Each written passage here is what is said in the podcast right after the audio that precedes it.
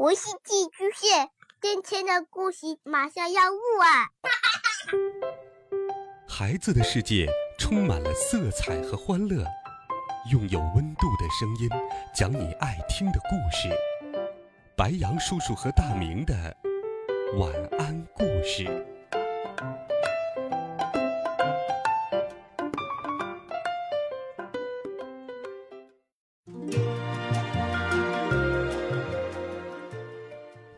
小朋友们，晚上好！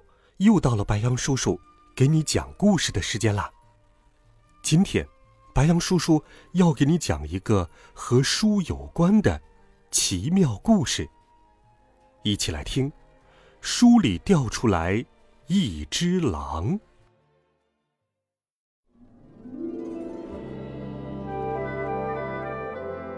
这是佐伊的书房，书架上的书。塞得满满当当，七扭八歪。一天，一本书被挤了下来，摔到地上。从书页里面掉出来一只狼。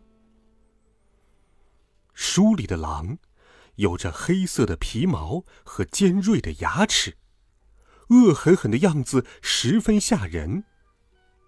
可是现在。他孤零零的站在佐伊的书房里，对一切都感到那么的陌生。这只狼小极了，只有书本上的大小。他害怕极了，所以狼决定先找个地方躲起来。他看到从书架上落下来的那本书还扣在地上。就像是一顶小帐篷。狼缩到帐篷下面，偷偷的往外看，发现一只肥头大耳的猫正吧唧着嘴盯着它。你别过来！狼装出凶狠的样子喊着：“在我的书里，我是一只很可怕的狼，人人都怕我。”喵。我信，我信。猫懒洋洋地说：“可是你现在在这儿，佐伊的书房，这儿是我的地盘。”喵。狼吓坏了，使劲儿的钻回到了书里。可是，他刚进去，就被一只绵羊拼命推了出来。书里的绵羊说。咩，你来这儿干什么？还没到你出场呢，你就不能让我们过几天安生日子吗？狼只好试着钻进另一页。可是到了那儿，其他狼阴阳怪气的说：“哎呦，您可算来了！故事都结束了，您知道吗？这时候才来还有什么用啊？快走吧！”狼又被赶了出来，眼看。猫就要追上来了，狼头也不敢回，只顾着往前跑。他吭哧吭哧的爬上书架，他要找一本书躲进去。书架又高又陡，他爬上去又滑下来，反反复复十几次，终于爬到书架顶上了。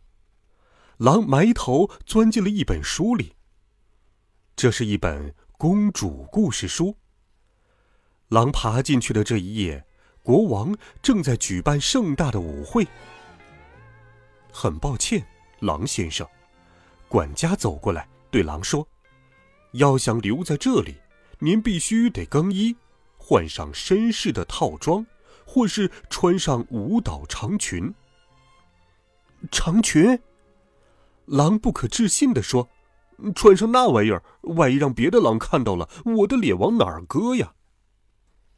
因为不肯更衣，狼再次被赶了出来。猫追上来了，狼慌不择路，匆忙又钻进了一本书里。这本书里一切看上去都不太对劲儿：陌生的环境，奇怪的动物。突然。一个庞然大物出现在他的身旁，小家伙。说话的是一只恐龙。你不能待在这本书里，这不是你的年代。该在这里的，是你的曾曾曾曾曾祖父，而且你在这儿太危险了。这本书里的动物全都身形庞大、凶残无比，是一群没有开化的史前动物。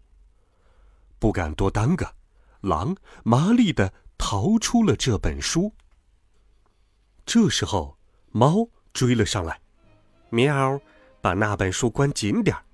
猫恶狠狠地说：“我可不希望左一的房间里混进来一头史前动物。”喵。狼赶紧跑走了，随后又随便选了一本书，钻了进去。这一次，他发现自己在一片大森林里。啊，森林，我喜欢森林。狼自言自语，又高兴地说：“他沿着林间路走啊走啊，突然，他看到了一个。”穿红衣服的小女孩。小女孩坐在树干上，掩面哭泣。你怎么了？狼问。你为什么哭啊？我带了一些点心和黄油，要去送给外婆。走到这里，我本该遇到一只狼的，可是狼没有出现，我就要迟到了，我的故事就快被毁了。所以，我就哭了，哼。说着，小姑娘抱住了狼。哦，你不是遇到我了吗？狼说：“我就是一只狼啊，一只如假包换的大坏狼。瞧，我有长长的牙齿。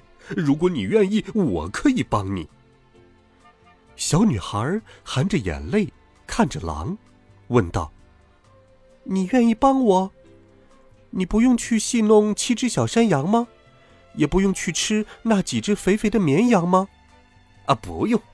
狼回答说：“我现在闲得很。”那么，你能跟我一起去外婆家吗？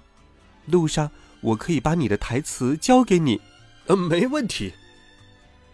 他们手挽着手，朝着外婆家走去。半路上，他们按照剧本不得不分开。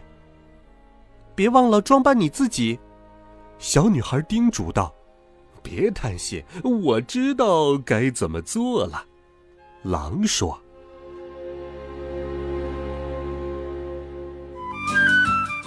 好了，孩子们，有趣吗？就这样，很多故事被改写了。你会改编故事吗？不妨试着给爸爸妈妈讲一个你自己改编的故事。”当然，白杨叔叔也希望你的家里能够有很多的书，这样你也会和书本当中的人物做朋友了。欢迎你给白杨叔叔留言，告诉我你最喜欢的一本书。微信搜索“白杨叔叔讲故事”，每天都有好听的故事陪伴你。我们明天见，晚安，好梦。